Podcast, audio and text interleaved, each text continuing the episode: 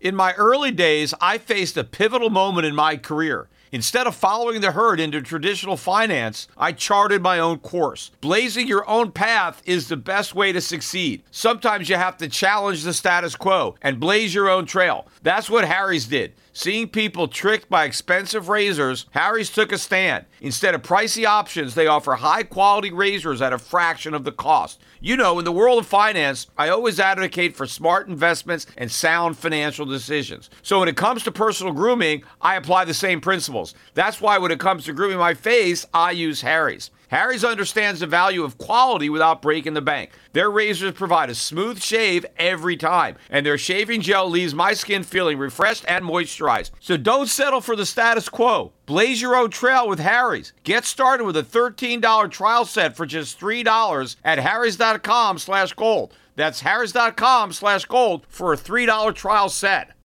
This is the story of the one. As a maintenance engineer, he hears things differently. To the untrained ear, everything on his shop floor might sound fine, but he can hear gears grinding or a belt slipping. So he steps in to fix the problem at hand before it gets out of hand. And he knows Grainger's got the right product he needs to get the job done, which is music to his ears. Call, clickgrainger.com, or just stop by. Granger, for the ones who get it done.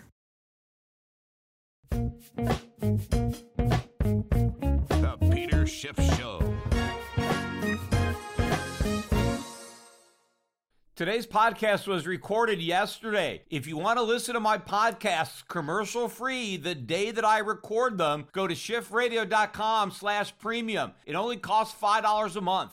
Today's podcast is sponsored by ExpressVPN. ExpressVPN is an app that prevents your phone carrier from being able to see what sites you visit and then sell that data to third parties. Go to expressvpn.com slash gold and get three months free on a one-year package. Today's podcast is also sponsored by Indeed. Attract, interview, and hire all in one place. Don't spend countless hours looking for candidates with the right job skills. Start hiring right now at Indeed.com slash Peter. Offer good for a limited time. Terms and conditions apply. Cost per application pricing not available for everyone. We only have one trading day left to go in the month of October. And not only haven't we had a crash in October, something that I've been alluding to the possibility of all month, but we are in fact on pace for the best October in the history of the Dow. In fact, if we don't crash on Monday, this is going to be the best month for the Dow in over 30 years. Think about that. And also think about all the bad news that came out on the month. Not only on the month, but on the week. In fact, yesterday we had more bad news, but the market shrugged it off and moved higher. Not only did the market finish the week with its biggest weekly gain since June, but this is the longest weekly winning streak since November of 2021, where the Dow has now gained four consecutive weeks. The Dow Jones finished the week up 5.7%. S&P 500 up 3.8%. The Russell 2000 won the week with a 6% rise, but bringing up the rear was the Nasdaq with just a 2.2% gain. Although the very speculative stocks in the Nasdaq, the Cathie Wood ARK Innovation ETF was up 8.4% on the week. But if you look at the monthly gains so far, and again, we have one day left, so I'll talk about the entirety of the month on the next podcast. But the Dow Jones, if it ended the month on Friday, it was up 14.4% on the month. The S&P up 8.8%, once again winning the month. The Russell 2000 up 11%, but the Nasdaq not only bringing up the rear, but actually declining by 2.1% on the month. Now, the ARK Innovation ETF actually managed to eke out a 3% gain on the month so far, so lagging behind a lot of the other indexes, but still moving up with the NASDAQ moving down. And the reason for that is that the problem this month was with big tech, companies that actually have earnings and those earnings missing expectations. Whereas the stocks that Cathie Wood owns in ARK Innovation, many of those stocks don't have any earnings at all. And so they didn't have the problems that we saw in big tech. But I think more significant too is the rotation that we saw on the month. And I've been talking about this all year. In fact, for over a year on my podcast, the rotation is from the growth stocks to the value stocks. Investors are moving out of hype and momentum into real value, into real dividends. And why is that happening? That is because interest rates have moved up. And so we're no longer pricing stocks based on a fantasy. Plus, we now have a cost of capital. There is an interest rate with which to discount future earnings. So the future earnings that growth stocks are promising to deliver have a much lower present value in today's world of a positive interest rate than they had in yesterday's world where we had 0% interest rates and money was free. But if this rotation is going to continue, and I believe that it will. I think this is early in this rotation and it's going to last for years and years. It's going to span the entirety of this decade, I think. But it also means that the major stock market averages that are really dominated by these momentum growth oriented names, they still have a long way to fall from here. First of all, taking a look at where the markets stand today after this big monthly rally, the Dow Jones is down 11% from its high. So out of bear market territory but still in correction territory. S&P 500 down 19%, so it barely made it out of bear market territory, but I think it's still in a bear market and I think the Dow Jones still is too. It's just enjoying a correction, an up move in a bear market. And that's what all of this month was i think was a correction in bear market. The russell 2000 despite its big move on the month is still down 25% from its high so solidly still within bear market territory. But the nasdaq composite is down 31% from its high because it added to its declines on the month. And Cathie Wood ARK Innovation, well, it's bringing up the rear. It's down 75%.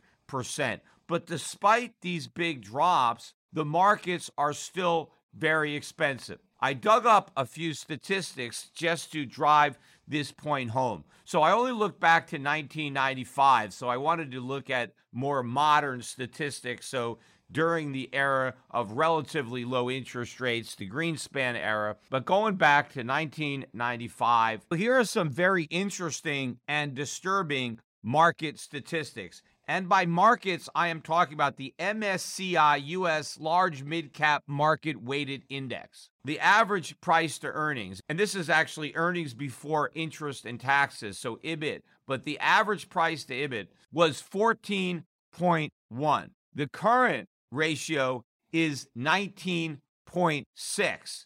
So, in order for the market to return to the normal ratio, we need another 28% decline from here, not from the highs, but from where we are right now. Even worse, if you look at the price to sales ratios, again, going back to 1995, the average price to sale for the market was 1.8 times sales. The current price to sales ratio is 3.2 times. So to return to normal, going back to 1995, the market needs to fall another 44% from where we are right now. That is still a long way to go. Now, the only way that you can justify a market this expensive is if interest rates go back down. Because the only reason we had such high multiples, whether it was price to earnings or price to sales, it was all a function of 0% interest rates. Well, we don't have 0% interest rates anymore. Interest rates are three and a quarter at the Fed funds level, and they're supposed to go up to 4% next week. Look at the yield curve. We're looking at 4% interest rates across the curve. Those rates were less than half of that a year ago and were much lower than that for most of the time period that we're looking at when we had much lower price to earnings and price to sales levels than we have right now. But if interest rates stay where they are or continue to move higher, which is the most likely path, at least given what the Fed has been saying thus far, and given the inflation numbers that we have, then we have a long way to fall to get back to normal. But there is no reason why the market should be priced at a normal valuation given the adverse circumstances that are now taking place. We have the highest inflation in 40 years, maybe the highest inflation ever. The Fed has a monumental task in front of it if it's actually going to deliver on its promise to bringing inflation down to 2%. So if you believe the Fed that they are every bit as resolute in their commitment to bring inflation back down to 2%, and they're going to do whatever it takes to achieve that goal, then you have to concede that the market is not going to fall to a normal valuation,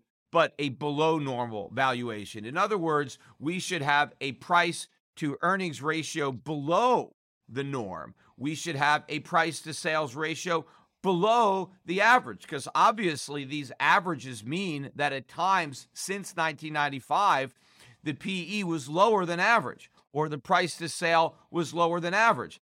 Why? Because during those periods of time, the markets were under adverse circumstances. Well, I can't think of more adverse circumstances than the ones that the market is operating under right now. And so, if during times in that time period we had a market that was cheap relative to its historic averages, we should have a market getting cheap again relative to its historic averages. But not only is the market not cheap, not only is it not averagely or fairly valued, but it is still extremely expensive. So we have a market price for perfection and we have anything but perfection in the current circumstances. And so what this is telling me is that investors still don't believe the Fed or they believe that the Fed will be able to quickly bring inflation down to 2%. And after it does that, it's going to be able to return interest rates back to their artificially low levels. We're going to go back to zero or near zero, and we're going to go back to quantitative easing because without 0% interest rates in QE, there is no way to justify the current valuation of today's market. But if investors believe that, they are wrong. First of all, they're wrong if they believe that the Fed is actually going to bring inflation back down to 2% because it's not going to get anywhere near 2%. But they're also wrong to think that even if the Fed succeeded in bringing inflation back down to 2%, that we could have a return to those abnormally low interest rates and inflation would stay at 2% or lower. Neither of those outcomes are possible. The only way the market could be correct in attributing these high valuations to today's market is if I'm right about what happens, that the Fed pivots and gives up the fight against inflation, even though inflation never returns to 2%. In fact, inflation gets higher than the eight and three quarters, which I think was the high so far on the CPI. So inflation is going to break out to new highs, yet the Fed is going to give up that fight and is going to go back to monetary stimulus, even though inflation is getting worse. But in the event that that does happen, there is still no way to justify these high PEs. Under the environment that I am envisioning, PEs are still going to come down price to sales are still going to come down. The only way to justify the current level is if the Fed is able to return to those artificially low interest rates in QE and inflation goes back down to 2% and stays there. But as I said, that is impossible. So there is no actual way that you could justify the current valuation of the US market. So valuation levels have to come down. Now, that doesn't mean that prices have to come down because price and value are different because inflation is going to drive the price of everything up, including stocks. But if I'm right about that happening, then what you're going to see is the gains in the stocks like those that are in the Dow Jones, and you're not going to see the gains in the NASDAQ type stocks. That rotation and that divergence in performance is going to accelerate in the environment that I see coming, where we have the Fed conceding the fight against inflation. So inflation wins and the Fed loses. And so investors are looking for real hedges. They want to get out of paper into real assets, which would include ownership of real businesses, but that would be ownership of businesses with real assets, tangible assets that are selling products that people have to buy, not products that people want to buy and that they only buy with the money they have left over after they finish buying all the stuff they have to buy. So it's going to be back to basics, bricks and mortar, and it's going to be buying value, selling growth. But again, if those trends are really going to be in momentum, the real value play is overseas. It's not in the US market, it's in the foreign markets. And if the Fed does what I believe it's going to do, that is bad news for the dollar. The dollar is going to fall, and that is going to further accelerate the relative appeal of non US investments. And so more investors are going to be moving money out of US stocks into foreign stocks to get better valuations and higher yields. And of course, foreigners who have a lot of their money invested in US stocks, they're going to be dumping their US stocks and bringing their money home where they can avoid foreign exchange related losses, but also enjoy better valuations and higher dividend yields.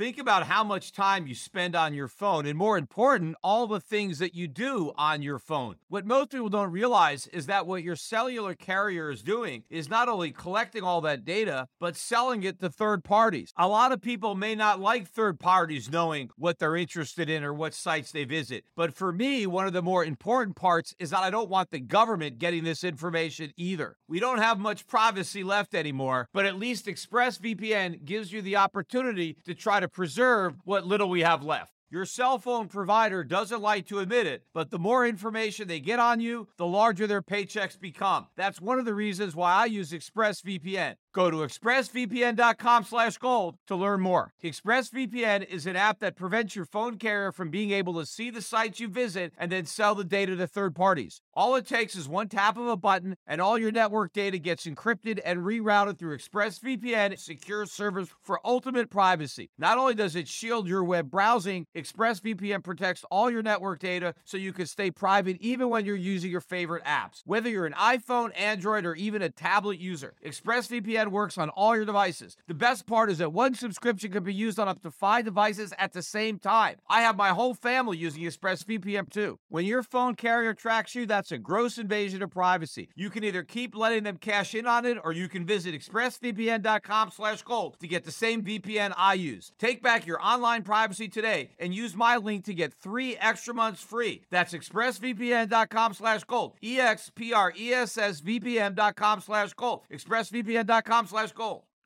But getting back to the markets, the Dow ended the strong month with a better than 800 point rise on Friday. That was good for 2.5%. The NASDAQ actually rose by 3% on Friday, despite horrible news. In fact, the biggest bombshell was dropped by Amazon, which reported after the bell on Thursday. And Amazon had a horrible warning for Q4. Not only did they miss on Q3, but they guided lower on Q4. The analysts had been estimating that Amazon would earn 4.7 billion in the fourth quarter. And instead, Amazon said, "We're not going to earn 4.7 billion. We're going to earn somewhere between 0 and 4 billion." Now, first of all, I don't even think that should count as guidance because if you're telling investors we could earn anywhere from zero to $4 billion in the quarter, you basically have no clue what you're going to earn. You're not giving any guidance at all. You're telling people, hey, anything can happen. It's a total crapshoot. We might make 4 billion or we might make nothing at all. There is nothing for an analyst to hang their hat on there. So really what Amazon did is they withdrew their guidance. It said we have no idea what we're going to make, but the most we may make is 4 billion, which is 700 million less than what the street expected. Now, as soon as that news came out, Amazon shares crashed by better than 20% in after hours trading.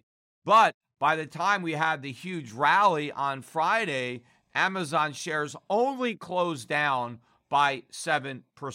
But that's still a big drop and the after hours drop bought the stock to its lows. And Amazon wasn't the only big company to disappoint. You had Apple also coming out with worse than expected earnings, although Apple stock ended up shrugging off those worse than expected earnings and finished positive on the day. Apple was up 7.4% by the time they closed. But getting back to Amazon, the reason for the miss and for the lower guidance for Q4 was twofold. First of all, customers are buying less and Amazon's costs are rising. Now, why is that happening? Well, it's been happening for the very reasons that I've been pointing out on this podcast.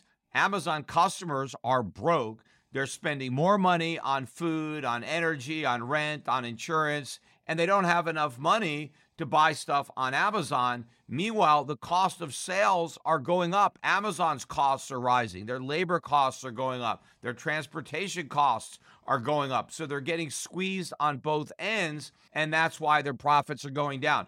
But inflation is not just taking a big bite out of Amazon's profits or out of Apple's profits, it's taking a big bite out of the profits of all of the FANG names. Two of the other FANG names also reported worse than expected earnings this week and had initial big declines. I'm talking about Alphabet and Meta, formerly Google and Facebook, and these companies having the same problem. Also, something I've been talking about quite a bit on this podcast, and that is advertising. Advertising revenue is plunging. Why? Well, because consumers are broke, and so there's no point in advertising to broke consumers. And also, you have all of these companies that are advertising to the same customer base, and they have growing competition because one of the other FANG names, Netflix, recently introduced advertising to their customers. Because Netflix was having to increase the price of their subscriptions, a lot of people were dropping out. And so, in order to entice them to keep their subscriptions, they have a lower tier, which includes advertising. But now Netflix is selling advertising to the same advertisers that were buying advertising from Meta or Alphabet. And there's only so much blood you can get from a stone. Everybody is counting on revenue from the same group of advertisers, and all of those advertisers are counting on sales from the same group of customers. And so this whole thing is imploding, and these stocks are deep in bear market territory. And I think they still have a long way to fall. This is the story of the one. As a maintenance engineer, he hears things differently. To the untrained ear, everything on his shop floor might sound fine, but he can hear gears grinding or a belt slipping. So he steps in to fix the problem at hand before it gets out of hand. And he knows Grainger's got the right product he needs to get the job done, which is music to his ears. Call, clickgrainger.com, or just stop by. Granger, for the ones who get it done.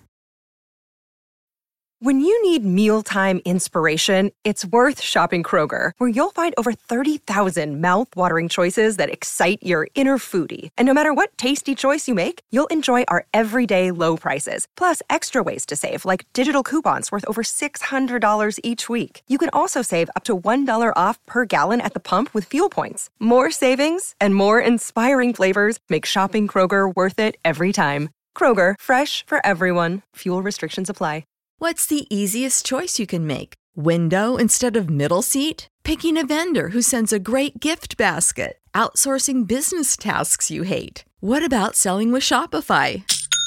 Whether you're selling a little or a lot, Shopify helps you do your thing, however you cha-ching. Shopify is the global commerce platform that helps you sell at every stage of your business. From the launch your online shop stage to the first real life store stage, all the way to the did we just hit a million orders stage. Shopify's there to help you grow. Whether you're selling scented soap or offering outdoor outfits, Shopify helps you sell. Wherever and whatever you're selling, Shopify's got you covered. Sign up for a $1 per month trial period at shopify.com slash try. Go to shopify.com slash try now to grow your business, no matter what stage you're in. Shopify.com slash try. Taking a look at these FANG stocks individually, let me start off with Apple because Apple is sometimes considered the second A of the FANG stocks. and Apple is only down 15% from its highs. Now, it would have been in bear market territory had it not been for the 7.4% rally on Friday. But I think this stock is still headed lower. As much as I love Apple and their products, and I use a lot of their products, I think the company's stock is overpriced and overowned and is headed lower. But Apple is still holding up a lot better than the real FANG names. Meta, in particular, which used to be the F in FANG because it used to be called Facebook, but now it's Meta. That stock is down 72% from its highs.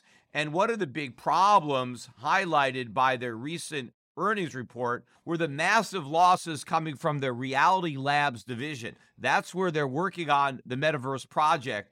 Well, that division bled 3.7 billion in red ink in Q3 and more blood is going to be spilled in Q4. So this is a huge bet that Meta is making on the metaverse, but there's no clarity as to when if ever that bet is going to pay off. Sure, personally, I believe one day in the future, Ready Player One could become a reality. But right now, it's still science fiction. And the problem for meta investors in an environment with rising inflation and rising interest rates is that the money that meta may eventually earn at some distant point in the future doesn't have anywhere near the value that investors were assigning to that future earnings potential in the era of 0% interest rates and QE. And even if we return to QE, you're not going to be able to justify those valuations in a high inflation environment. Amazon, the A in FANG, down 45% from its high and much lower prior to that pretty big recovery on Friday that saw the stock close down just 7% after having been down more than 20%. Netflix down 58% from its high. And Alphabet, formerly Google, which used to represent the G in FANG, is down 36.5%. And again, Alphabet is experiencing the same type of problems as Meta when it comes to advertising. Their revenues are down because their customers are broke. Now, was it all bad news for tech on Friday? Intel beat and the stock was up 11% on the day but Intel in a very different situation than some of these other tech stocks that were missing. And I think the strength in Intel is more the exception to the rule than some type of indication that tech has found a bottom. And that's why investors should still be selling tech stocks and buying value stocks. One type of value stock investors should still be buying are energy stocks. Look at Chevron hitting a new all time record high on Friday. In fact, the entire energy sector has been doing extremely well. Look at ExxonMobil also hitting a new all time record high on Friday. But what's significant about ExxonMobil is back on August 31st of 2020, it got booted by the Dow Jones. They decided that two oil companies was too many for the Dow 30. So they got rid of ExxonMobil, leaving the Dow with just Chevron. Now, in perfect form, what did the Dow Jones people decide to replace Exxon with? A tech company, Salesforce. And so Exxon was out, Salesforce went in. Well, let's take a look at what happened to these two stocks in the just over two years since the Dow Jones made that decision. Now, obviously, they made that decision because they thought it would help the Dow Jones. They didn't kick out Exxon and put in Salesforce because they thought that move would hurt the Dow. They were making a strategic adjustment into believing that Salesforce a technology based company would be more important to the future and therefore more relevant to the Dow Jones industrial average than a old fashioned true industrial stock like ExxonMobil. But if you go back to August 31st and look at the price of these two stocks, Salesforce, with a very appropriate symbol, CRM, is down 40% from the end of August 2020. In contrast, the price of ExxonMobil is up 177%. CRM went from 272 down to 163 and Exxon went from 39.94 up to $110.70 yesterday's close. A great way to illustrate the significance of this change. Think about an investor who had $10,000 invested in ExxonMobil and decided to follow the Dow Jones lead and sell his ExxonMobil and put that $10,000 into Salesforce instead. After all, these Dow Jones people are smart. They must know what they're doing. They think Exxon is a bad investment. Let's get rid of it. Let's make this shrewd investment in Salesforce.com. So if you did that and copied the Dow Jones, here is where you would be. So the $10,000 that you invested in Salesforce would today be worth $6,000.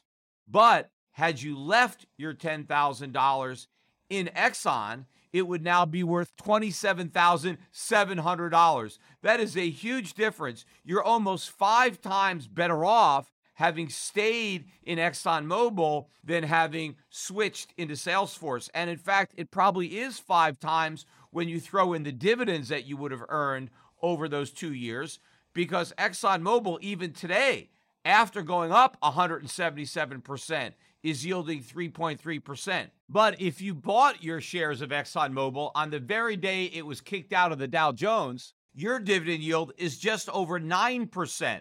So, in other words, that yield added about 18% to your return over the past two years, bringing the total two year return to about 195%. That's even without the compounding. That's almost a triple. In contrast, the dividend yield on Salesforce is zero because it pays no dividends. So if you still owned your ExxonMobil at the price from the day it was kicked out of the Dow, you're still getting a 9% return on your investment, even if the stock doesn't go up at all.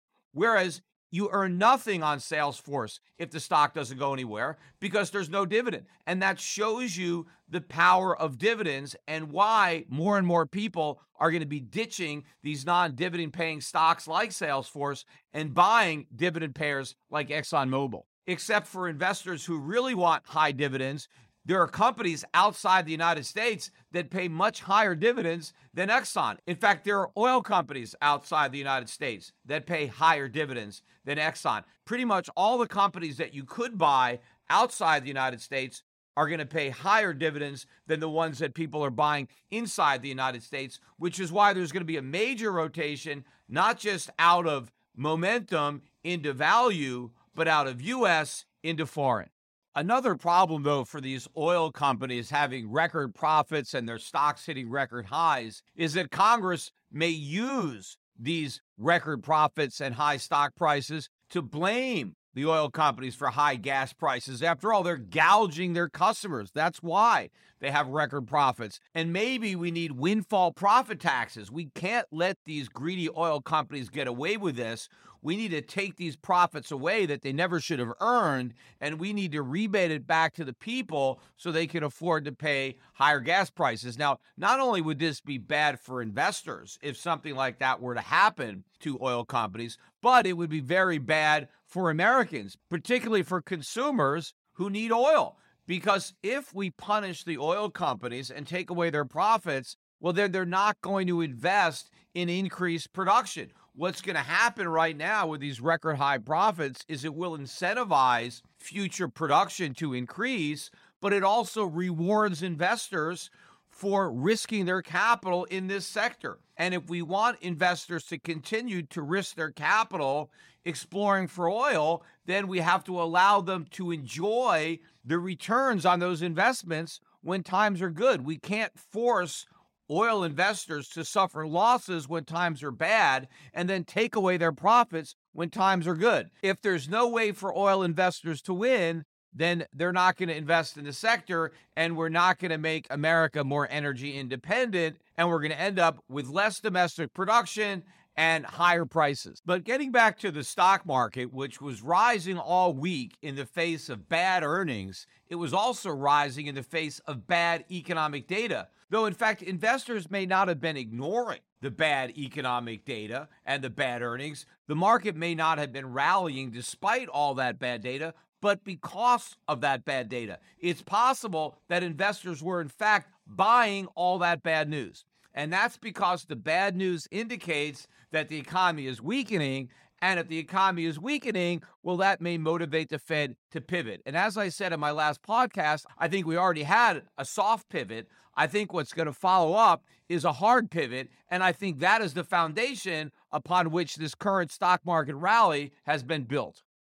Rapid growth for your business doesn't have to come with growing pains. When you have ambitious hiring goals, what you need is a partner to help you achieve them. What you need is Indeed. Indeed is the hiring platform where you can attract, interview, and hire all in one place. Don't spend countless hours on multiple job sites looking for candidates with the right skills when you can do it all with Indeed. Find top talent fast with Indeed's suite of powerful hiring tools like Indeed's instant match assessments and virtual interviews. Hate waiting? Indeed's US data shows over 80% of Indeed employers find quality candidates whose resumes on Indeed match their job description the moment they sponsor a job. What I really like most about Indeed is how they allow you to do all of your hiring in one place. And there's no need to make your candidates jump through hoops. Indeed's virtual interview tool means there's nothing to download, just click and talk. And with virtual interviews, Indeed saves you time. You can message, schedule, and interview top talent all in one place. And there's no need to install anything extra. Indeed's virtual tool works right from your browser. So join the over 3 million businesses worldwide already using Indeed to hire great talent fast. And Indeed knows that when you're growing your business, you have to make every dollar count. That's why when you sponsor a job, you only pay for the quality applicants from resumes in their database matching your job description. Visit Indeed.com slash Peter to start hiring right now. Just go to Indeed.com slash Peter. That's Indeed.com slash Peter. Terms and conditions apply. Cost per applicant pricing not available for everyone. If you need to hire, then you need Indeed.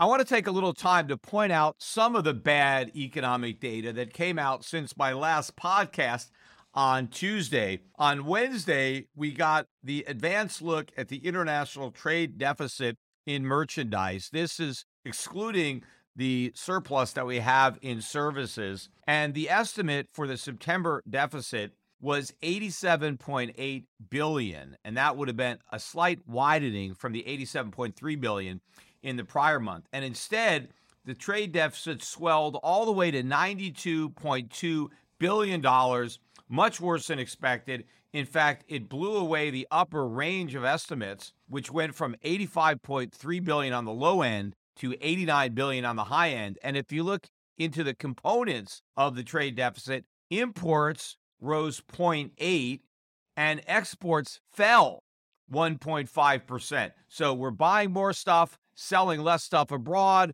trade deficit goes up. This is bad news for the economy, and it will ultimately subtract somewhat from GDP, but it also is more indicative of the problems that we're going to see going forward as these trade deficits get bigger and bigger and bigger. We did have a slight reprieve in the third quarter where we saw these trade deficits coming in lower than expected. We had a pretty sharp reduction in our trade deficit. And I think that was in large part the result of two things the big spike in interest rates, which inhibited consumption because Americans were paying much higher interest and other prices that went up. They cut back on their imports. Plus, I think we imported a lot earlier after the economy reopened from COVID. And so we had front loaded some of those imports. And so we had this huge surge in our trade deficits to record highs. And then we had a bit of a pullback in the third quarter. But we also had the big strength of the dollar. And a strong dollar brings down the cost of our imports. And so if it didn't cost us as much to import stuff, that helped reduce our trade deficit. Of course, it's a two edged sword because a strengthening dollar also makes American exports more expensive to foreigners who might otherwise buy them. And so it could diminish demand for our exports, but it certainly makes our imports cheaper, increasing demand. And we have much bigger imports than we have exports. And so the strong dollar is going to have a favorable impact on our balance of trades. But the strong dollar is going to have a positive impact on our balance of trade. But the strong dollar is not going to last. And ultimately, a weak dollar is going to drive the trade deficits to new record highs. And one of the reasons for that is the trade deficits are again rising, even with the strong dollar. And so these higher deficits put more dollars into global circulation, and that means a lower price, all else being equal. Now, the reason we haven't seen that is we still had all this safe haven buying of the dollar. The people have been buying the dollar based on a hawkish Fed, but with this soft pivot and with a hard pivot to follow, all that dollar demand is going to go away. And instead of buying the dollar, investors are going to run from the dollar. As a matter of fact, we did get the economic data for Q3 GDP, came out the following day on Thursday, and we broke the losing streak of negative GDP numbers from Q1 and Q2. We actually had a 2.6% increase in Q3 GDP. The consensus estimate was for an increase of 2.3. Remember, the prior quarter was minus 0.6, and the quarter before that was minus 1.6. Now, I had been predicting a negative quarter for Q3, so I clearly got that one wrong. But I was predicting that we'd have a negative Q1 and Q2 in advance of those quarters.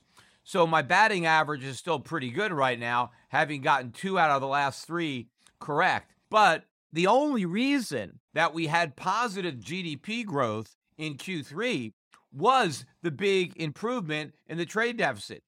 100% of this improvement came from the shrinking trade deficit. So if you throw that out, we didn't have GDP growth. We had a GDP contraction. Now, of course, you can't throw that out. That wouldn't be fair. But it is important and very relevant to point out where it came from because that is a one off thing. We are not going to see continued improvement in the trade deficit. In fact, the number that we just got shows you that we're already seeing renewed deterioration. And that is why I'm going to go out and state that I believe that Q4 GDP is going to be back in negative territory. Now, the Atlanta Fed has come out with their early forecast for Q4 GDP, and they're at 3.1%.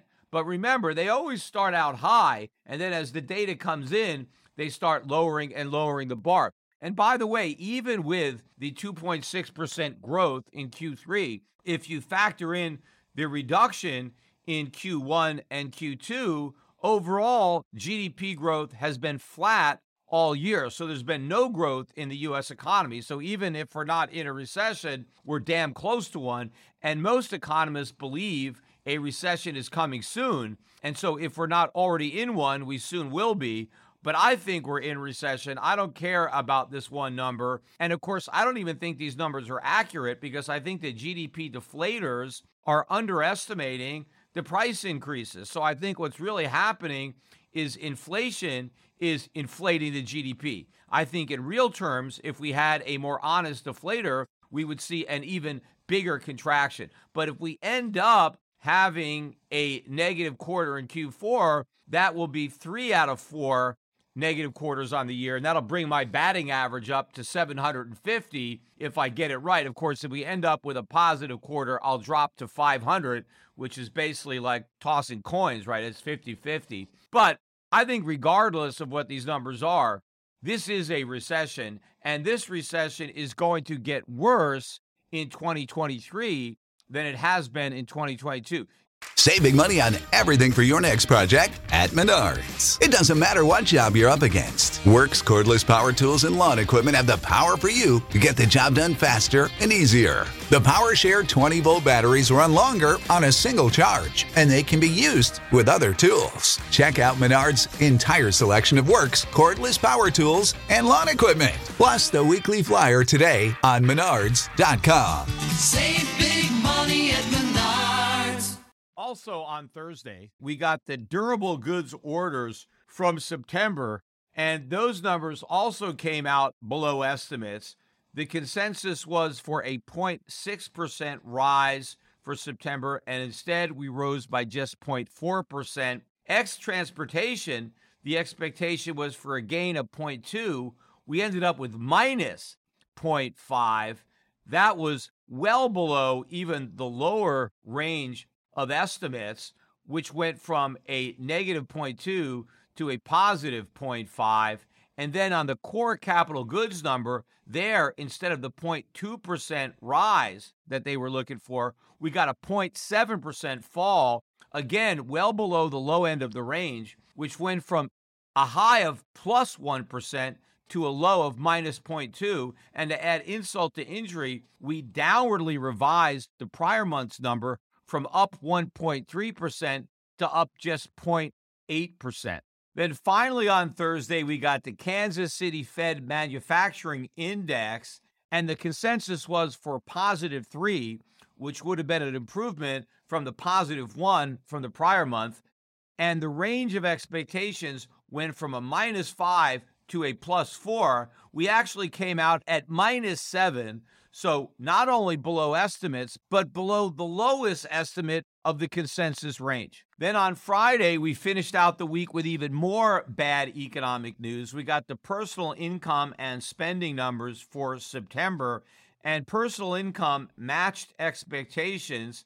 It rose 0.4, but spending exceeded expectations. Instead of a gain of 0.4, it rose 0.6. And in fact, spending from the prior month was revised up from 0.4 to 0.6. But why is spending going up? Is it because people are buying more? No, they're probably buying less. They're paying more. And that's why they're spending more. In fact, if you look at the inflation numbers that are contained in the report, the PCE was up 0.3% on the month. That's in line with expectations. Year over year, prices rose 6.2%.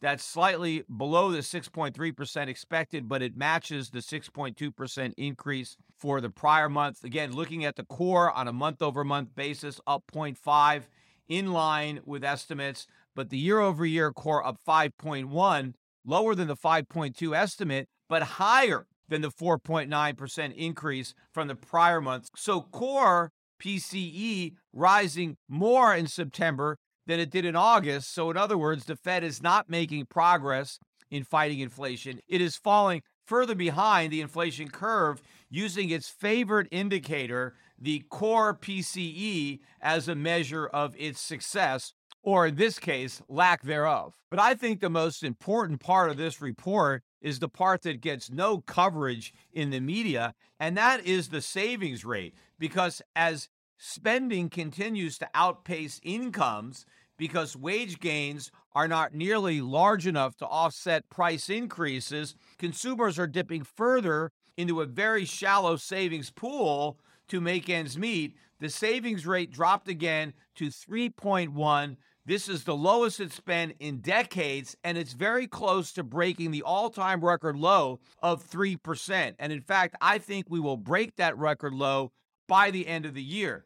And again, all this is indicative of a very weak economy, but it's also indicative of the fact that the Fed is making no headway in his fight against inflation. Because as I've explained many times on this podcast, the Fed is not going to succeed in bending that inflation curve and bringing the rate back down until it changes consumer behavior. People have to spend less and save more. Well, they're not saving more when the savings rate is at record lows. We're going to have to see a big increase in savings to see a big drop in inflation. And consumers are not going to be saving because times are good. They're going to be forced to save because times are bad and they need to build up their savings and they're going to have to stop spending, especially if real interest rates are allowed to rise to levels that they need to be to actually discourage consumers from borrowing to spend this whole fad of buy now and pay later has to go away. You can't buy now and pay later. That's inflationary. In order to bring down inflation, people have to save now and buy later. And then finally on Friday, rounding out the week, we got the numbers for pending home sales. The index collapsed by 10.2% in September. That's almost triple the 3.8% decline that had been expected. And that comes on the back of a decline from the prior month, which was originally reported as down 2%. It was slightly revised to being down only 1.9, but pretty much almost as bad. But the September crash brought the index down to 79.5. That's the lowest it's been since 2010, excluding one month during the peak of the COVID lockdown, where you had that spike move lower, which was a one off event and which really shouldn't count and should be thrown out. So you're looking at a level we haven't had since we were coming out of the 2008 2009 financial crisis and real estate bust. And this bust is just getting started because real estate prices are going to follow sales lower. And so Americans are going to see a reduction in their personal wealth. They've already seen it with the big drop in the stock market, in particular, the FANG stocks. I already went over that because those are the stocks that most Americans own the most of and other money losing companies that have been going down. So Americans are seeing their stock portfolios go down, and now they're going to start to see their home equity go down as well as rising mortgage rates bring down home prices. Now, I know a lot of people are going to be saying, oh, this is good news on inflation because home prices are coming down. No, home ownership costs are still going up. That is the connection that a lot of people are still not making. I talked about it on my previous podcasts, but even if home prices come down, the cost of home ownership continues to go up because the cost of buying that lower priced home is higher with higher mortgage rates. Plus, you have to pay higher insurance on your home. You have to pay higher utility bills on your home. You have more expensive maintenance costs on your home. You have higher property taxes on your home. So everything about the cost of owning a home is going up. That is why the price of a home has to go down. And that is why inflation is going to be so painful for most Americans because it's going to force the value of everything they own to go down, but the price of everything that they have to buy to go up. Now, next week, it's widely anticipated that the Federal Reserve is going to be raising its Fed funds rate by another 75 basis points. They have a two day meeting that ends on November 2nd, and that afternoon they will announce the decision.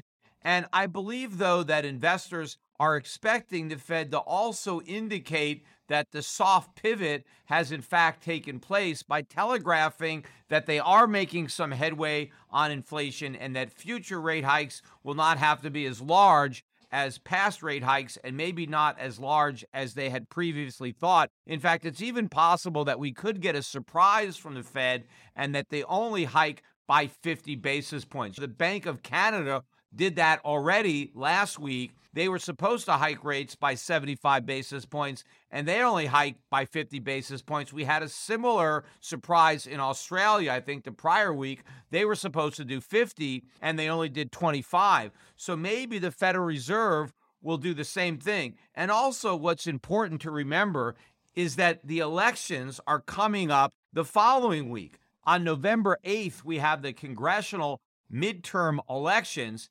And I've always believed that the Federal Reserve tries to help whatever party happens to be incumbent, in particularly whichever party holds the White House. So I think there's probably a lot of pressure on Powell to try to do something to help Democrats on November 8th. And a big issue in this election is inflation. And it would help the Democrats out if Powell could make some comments about the positive impact Fed policy is already having on inflation so that the Democrats could claim credit for that improvement. And so there could be some positive talking points on inflation going in to the midterm elections where the Democrats can say, aha, you see, we've made a lot of progress. We see the light at the end of the tunnel. So reelect us and we'll continue to make progress because right now, Democrats' chances of holding control of Congress are sinking rapidly. Again, I went on the limb in this podcast when the Democrats were still favored to win the Senate. And I said I thought that the Democrats would lose because I thought the Republicans would pick up steam heading into the election based on weakening economic data. And that's exactly what happened. In fact, if you look right now at the betting odds for the Republicans to win the U.S. Senate on PredictIt. This is the highest I've seen them. To bet Republican, you have to pay 72 cents. To bet Democrat, you only have to bet 32 cents. If you go back to August, it only costs 36 cents to bet Republican. Republicans were the long shot. And in September, it would have cost you 67 cents to bet Democrat. Yet here we are at the end of October, and the Republicans are a bigger favorite to win now, a week before the election, than the Democrats ever were. Of course, if you look at the House of Representatives, you have to pay 90 cents to bet Republican, yet you can buy the Democrats for a mere 12 cents. This is the most expensive the Republican bet has been, and the cheapest the Democrat bet has been.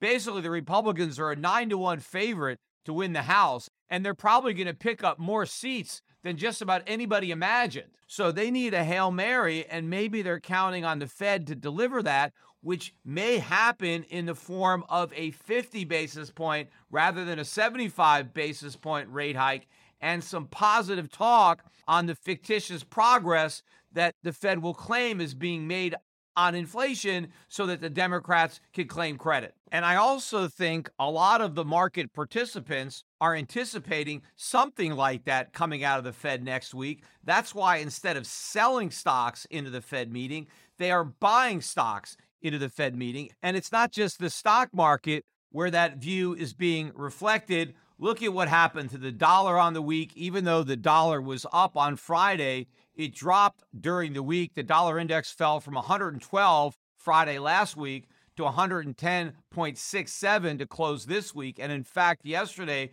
we got all the way down to 109 and a half on the dollar index. So it was breaking pretty hard. Same type of action in the bond market. We saw a decent drop in bond yields on the week. The yield on a five year treasury went from 4.35 to 4.19.